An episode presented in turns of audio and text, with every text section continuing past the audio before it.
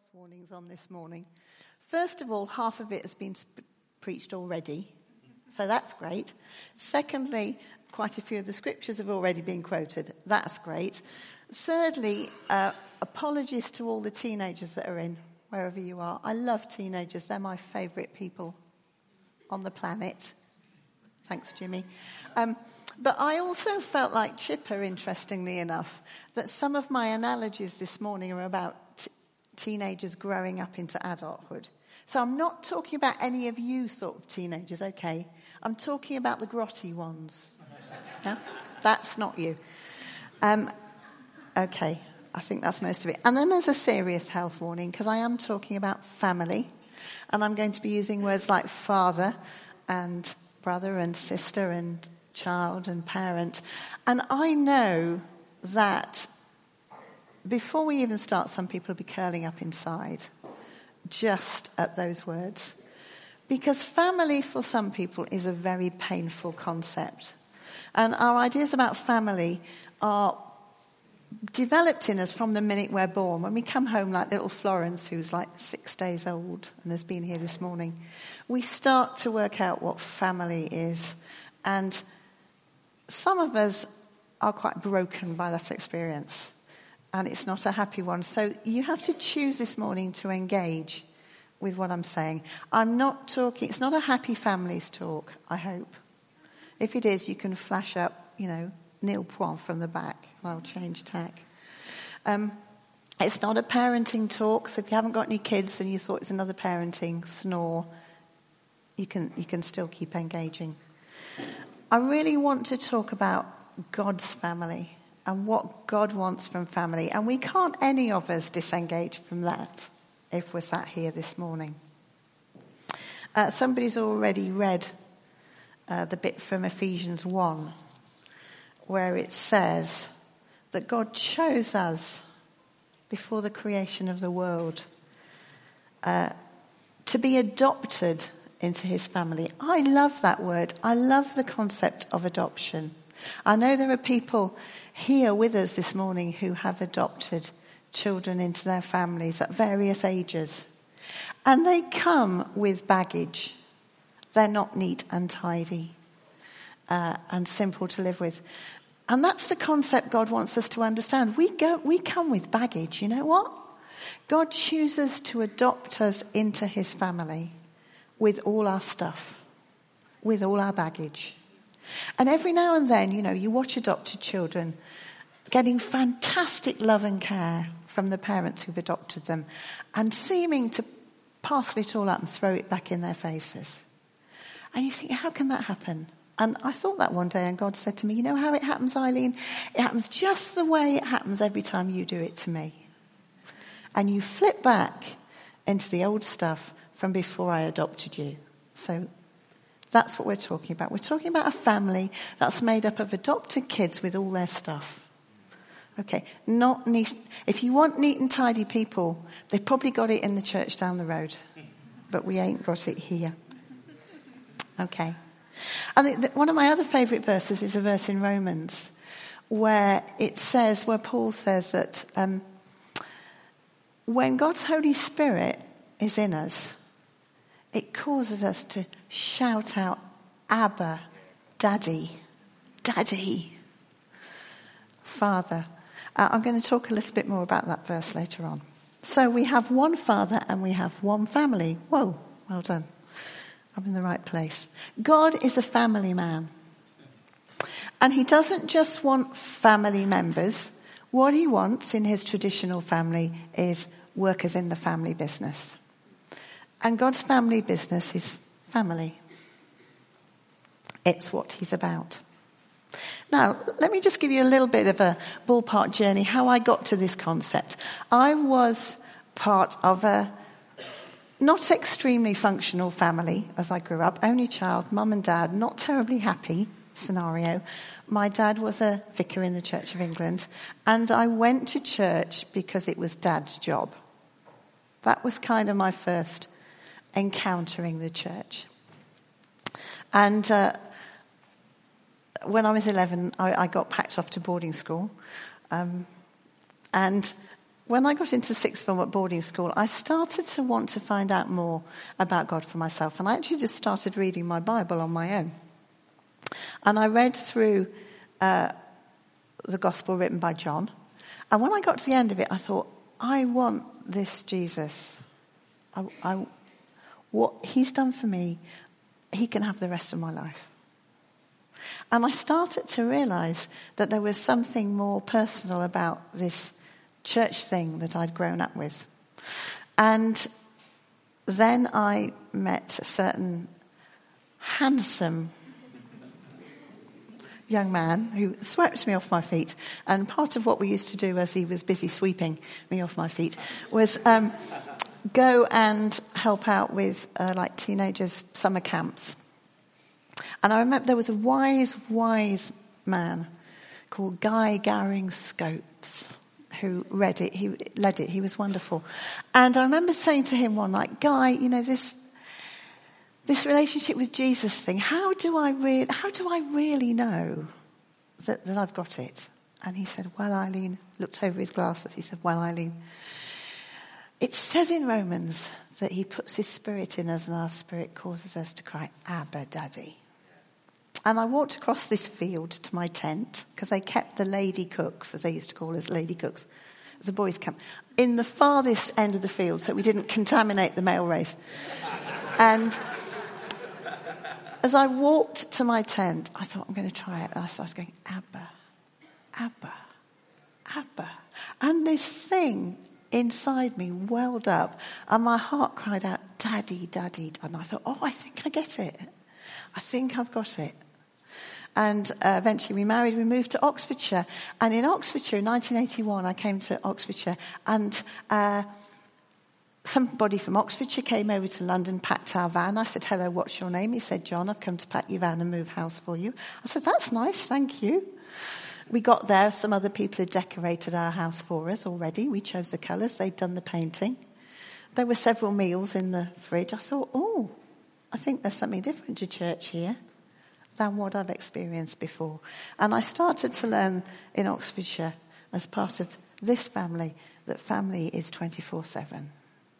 It's not about, it's that journey from going to church on a Sunday, because it was my dad's job, to it being 24 7.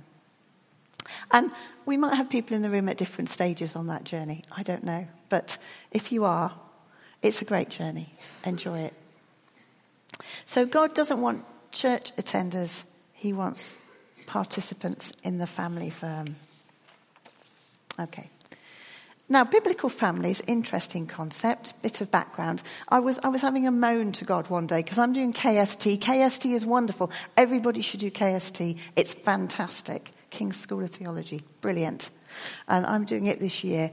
And I was saying to, to God one day, why have you made it so tricky for me to understand the Bible? Because it was written into one partic- particular cultural context and I'm living in another. And I have to try and understand it. And he said, Duh, Eileen, open your eyes and look at the world. Most of the world still lives in a culture which is just like the Bible. And I went, oh, yes. And if you talk about family in Africa or Morocco or India or many other places, they understand that I can have many mothers.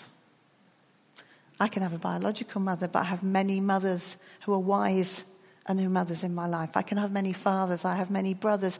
I have many sisters. Family is not about biology when the Bible talks about family. Okay, so we just need to swish that one out of our brain.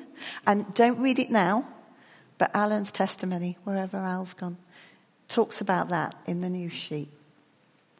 And uh, the other thing to put in is that Jesus talks quite a bit uh, about, in, particularly in Matthew, about um, changing allegiance, about if you give up your mother, your father, your brothers and sisters, whatever you give up, I'll give you more.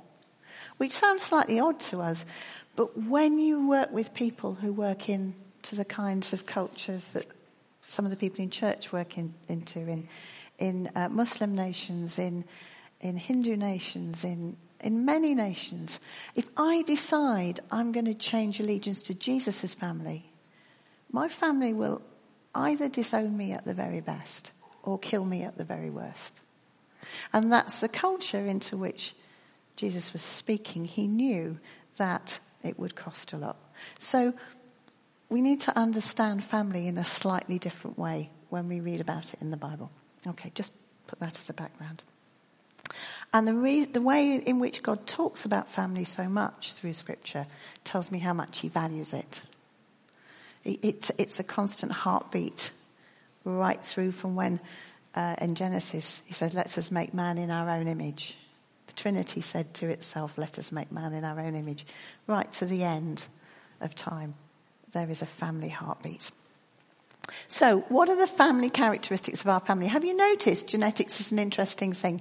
Chris Blakey, where's Chris Blakey? Wave at me. I'm always saying this to Chris. He looks exactly like Jeremy used to look when Jeremy was quite a bit younger. yeah, yeah, hair, yeah. Um, and you do this, you meet, I keep meeting people, I'm, I'm old now, so I keep meeting people's children who were the same age as their parents were the first time I met them and going, doing this double take, thinking, hang, hang on a minute, time has stood still. Um, families share family characteristics, and we as the family of God have to share the characteristics of that family. And I just picked out three family characteristics I wanted to talk about relationship, commitment, and redemption. Okay. Relationships first. Now, somebody's already said it, haven't they? You know the old saying, you can choose your friends, but you don't get to choose your family. Now, you might have chosen this family in the broadest sense, in that you decided this was the church you were going to join. But hopefully, you did that a bit prayerfully. You didn't just land and think, like the coffee, like the biscuits, like the singing, I'll stay here you felt there was something of a joining. We talk about heart joining. It's a funny thing, isn't it? Heart joining. But when you've got it, you know you've got it. And we have always known that God wanted us in this church family. And uh, we moved from London to join the church family. And after we'd done that, we found a house. And then after we'd done that, Keith found a job. That was the order in which we did it. That for us. Uh, that's how it happened. But there are some pretty odd people in it. I mean, you know, I don't like to mention it, but there are some strange people in this church family. I know that because I'm one of them. You know, I'm, I'm almost in the role of, role of batty great aunt Eileen these days. I'm cracking on. And you, you can't always choose neat and tidy people to be in your family. And it's like that with biological family. It's like that with church family. So we just need to get over ourselves. Because do you know why God puts irritating people in our family? Andy, Andy O'Connell and I are about as different as you can be. And we regularly have to sit in meetings together. And Andy says half a sentence and I go, and I've let down his throat. And he says half a sentence and no, I say half a sentence. He's let down mine. And we understood the other day that we might get a lot further if we both listened to the other end of the sentence. It was a revelatory moment for me. Working with Andy does me good because he sees so many things that I don't see. I think working with me does Andy good because I think I see things that he doesn't see. God puts us in families with people who rub the corners off us and who shape us. That's what it's all about. Okay. Uh, so what kind of, what does God want our relationships to be like? He wants them to be like this. Honest, open, accountable, sharing, fun, loving, generous, loyal, challenging, and maybe even stormy. I don't know what your family, your biological family is like, but we had a trip to the zoo the other day. And my daughter Ruth, who's not here, she's on a camping trip, and I decided to have one of our stormiest moments right in the middle of a patch of grass, in the middle of the zoo, in the middle of a family day out. And it was, it was tricky for a while, but it was great by the time we got through it. We had to be stormy. A few tears were shed, um, a few hugs were exchanged, and we, we moved on through something really important that we'd actually been avoiding talking about for quite a long time. Uh, I think God wants us to have a family that doesn't avoid talking about things that are difficult, um, but really, really talks about them. Uh, yeah, the rest of the thing, I think that the fun, having fun together and all of that thing, um, I think we've covered it quite a lot. Think about when you're having a day out. Just don't just take your nuclear family. Think about including people. We've had so much fun, including other people on things. We've been on holiday. We had a great holiday when Keith went on holiday with seven ladies. Keith and seven women, wasn't it? There was Keith and I and, and six single ladies and our two children. We had a great holiday. We never saw the kids for a start. They were just entertained. Keith was wasted on hand and foot by everybody except me. It was great. We had a lot of fun. Um, it's I'll come on to that a bit later. I'm losing my thread. Okay. Families should be multi generational. I am absolutely passionate. I think what society has done, and I think what we've started to do as well, is shrink down to this is my church family, but it isn't really my church family. It's my best mates who are all the same age as me and think like I do. Sorry, that's comfortable. Multi generational family is brilliant um, albeit sometimes a bit challenging. I've had, I've had some of the best challenges from people who are quite a bit younger than me. Again, I was in a setting with Non Bilson. Some of you will know Non Bilson. They're working in Paris now. I guess she would maybe see me in a bit of the role as a sort of mum in the church. And she, she made a comment, and it absolutely cut right across what I was doing. And she felt really bad about it. She wrote me a card the next day and said, I'm really sorry. Do you know, it's one of the most helpful things anybody's ever said to me. It really changed the way I behaved in a certain aspect, a certain area. She really challenged me. And we need multi generational challenge. I like hanging around with young people because wherever they are, where's Jimmy again? And Rachel and all that lot, because you teach me something I need to know. And I hope maybe there's just a little bit of wisdom that I might chuck your way every now and then. Okay? We need each other. We need to be a multi generational family. Grandparents, kids, children. And I mean that in the biblical sense, not the biological sense. Okay. I have uh, a lovely v- phrase. It's not a lovely phrase, it's a phrase I hate, but somebody I knew said the other day um, I'm not accountable to anybody, I'm accountable to Jesus. And I thought, ouch. The only people I've ever known who say that are people who are busy falling off a cliff somewhere with nobody to catch them. We should be able to say really tough things to each other uh, because we care enough about each other, not just to be polite. Let, let's not have a polite family. I bet your family's not polite, is it, Andy? Okay. We need to be intentional. The we, not they comment. This is something else that God's challenged me. I, I, go through various, it may surprise you to know that I go through various very grumbly times about the church. I think, and I find myself thinking, why don't they do something about it? Why don't they do something about the worship on the Sunday? Why don't they do something about the way the chairs are put out? Why don't they do something about creativity? Why don't they do something about the fact that nobody loves me and everybody hates me and I think I'm going to go and eat worms? and, and again, God said, is it they, Eileen, or is it we? Because if it's we, I've got a responsibility. Why don't we do something about worship? Oh, heck, uh, what can I do? Maybe not sing, that would help.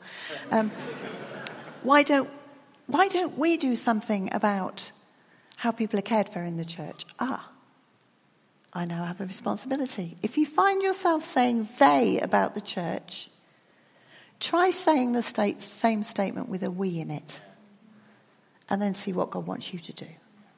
Okay? Why is, why, why are they also middle class and tidy? Why are we also, oh, okay. Maybe I need to get involved with what the edge is doing. There are any number of statements. We need to be a we church, not a they church. We need to have a fierce loyalty. You know what natural family is like? I don't know about your kids, but my kids would fight like mad. But if anybody else said anything about either of them, whoa. and I'm still like that. You, I can moan and groan about my kids, not that I ever do if they're listening to the tape. but don't you, don't you, you touch my kids and you touch my grandkids. You've got me to reckon with. We need that kind of fierce loyalty. I can think Steve and Bev are a bit odd. Anybody else talks about Steve and Bev? I don't think they're odd. I think they're great. But anybody else talks about them? I'm not having it. Okay?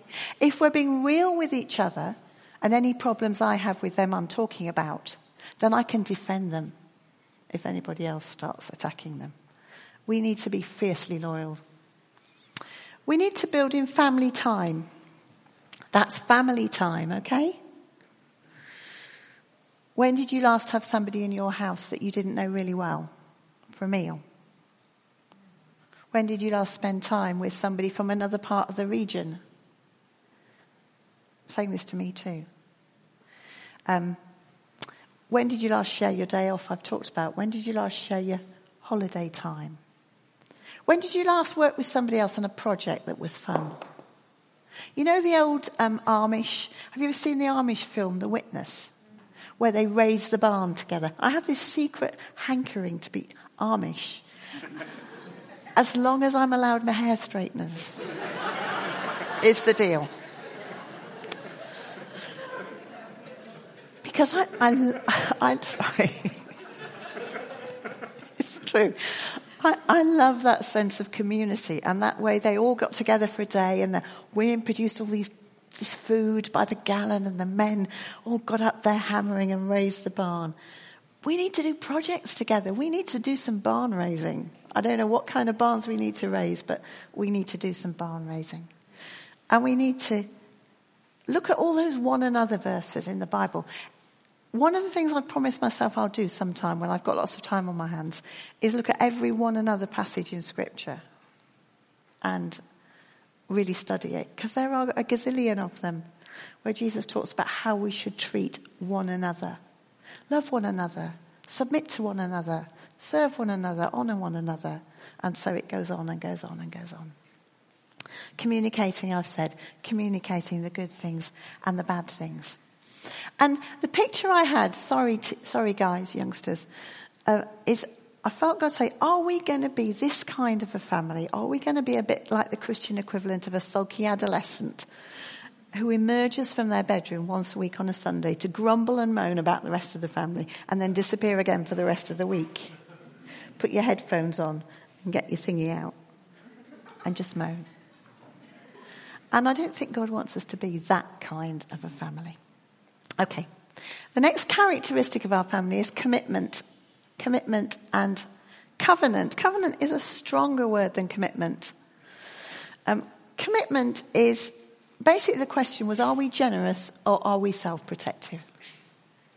Are we generous with our money, with our time, with our possessions, our home, our family, our jobs, our ambition? One of the things I like to do when we're going on holiday is think, is there anybody who would really like to use our house while we're away? Is anybody who'd like to stay in it? Would anybody like to have a holiday in it? What can we do with it? Uh, we've got a car that we keep insured for anybody over a certain age just because it's quite useful if people borrow it. That's just a couple of things we do. Um, people have been so generous to us. When we were stony broke when our kids were little. I mean, minus numbers. And we had a couple of friends who uh, liked taking nice holidays. And he had lots of air miles because of work and lots of connections in the hotel business. And they, they made it sound like we were doing them a favour going on holiday with them. And they gave us air miles for the flights and they got us free hotel rooms. And I, I know. They were so generous with, with their time and with their money and with their possessions. We have received so much generosity over the years. Uh, from this church family. I cannot tell you how much. In, in people coming to talk to us at the drop of a hat if we were having a problem, in meals that people have given us, in cleaning that people have done when I wasn't well or when I just had a baby. It just goes on and on and on, doesn't it? And I, I know a lot of you have experienced it. That's the kind of family we need to be. We need to let people in. We need to share Christmas. We had a great Christmas with Stuart and Lynn one year, didn't we? We had a fairly wacky collection of people, but it was, it was, there were surreal moments around the table. It, when, when a couple of autistic guys both wanted to go home at exactly the same time, halfway through the, you know, their sausage and turkey. And we're going, no, you don't go yet, you finish the plate. Um, but we had such fun. We had, a, we had a really good day. Sharing Christmases, sharing holidays. Not being self protective, saying it's all about us. Um, and then we go on one more to being covenantal. Covenantal is a bit more serious. It's laying down our lives for each other. Really laying down our lives. It's the you're good at my expense. And I actually felt when I was preparing this that this issue of jobs was relevant for some people.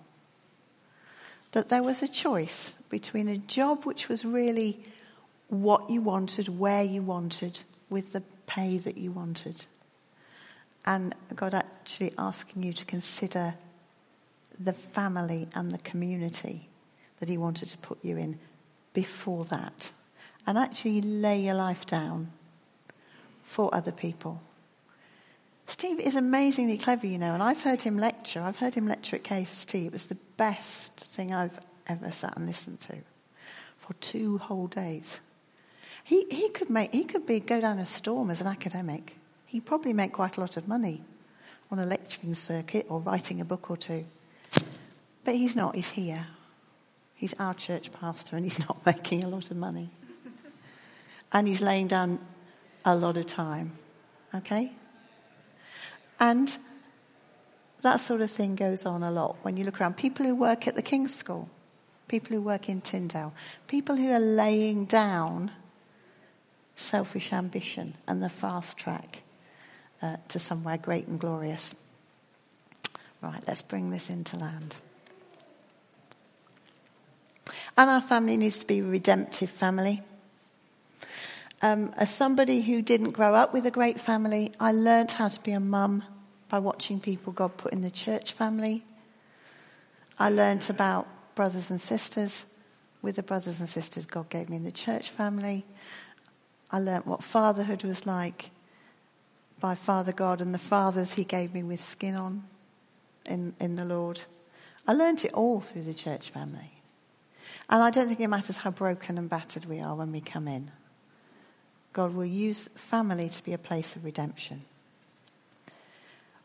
And that's where I felt I wanted to end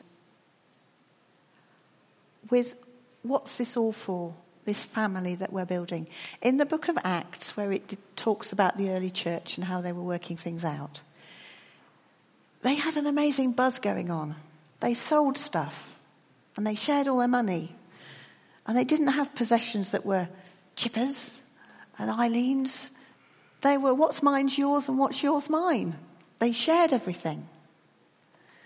And people watched them and they said, whoa, this is amazing.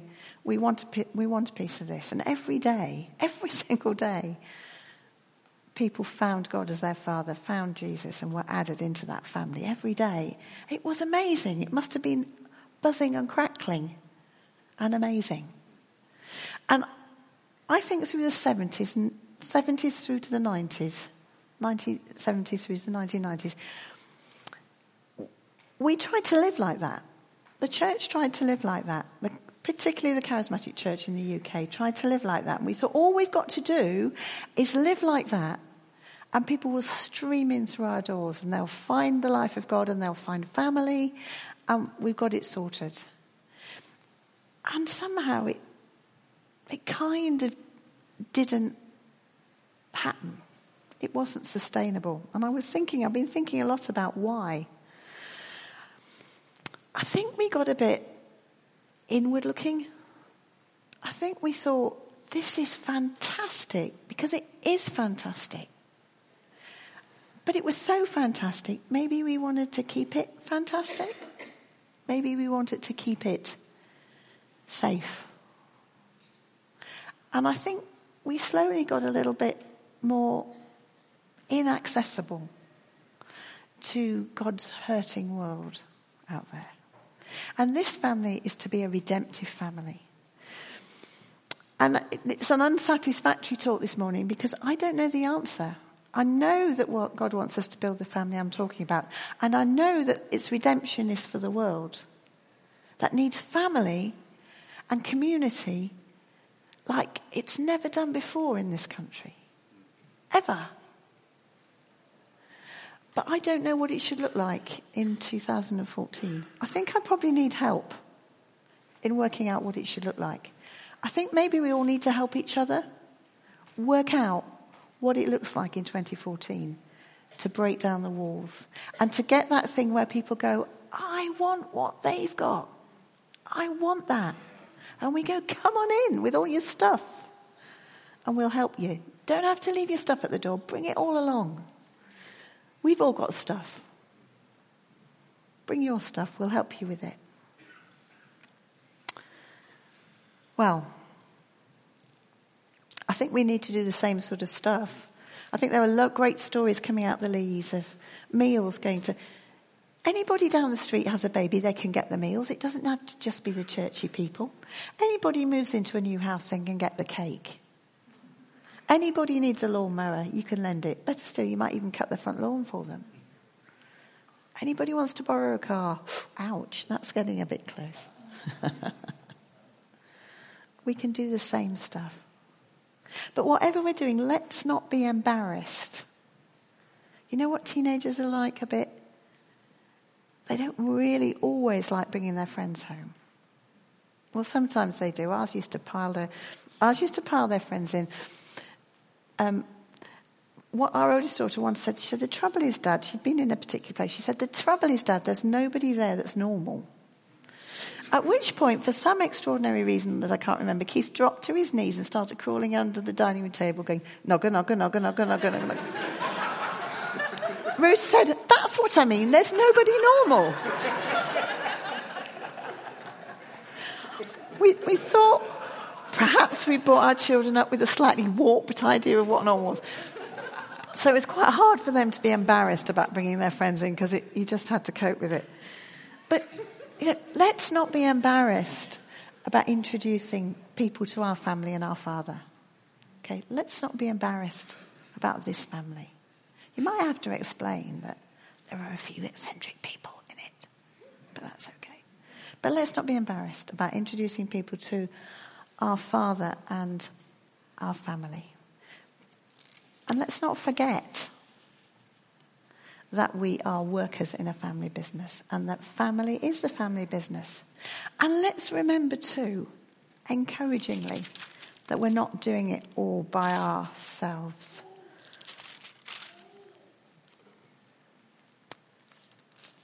Let's find what I'm looking for.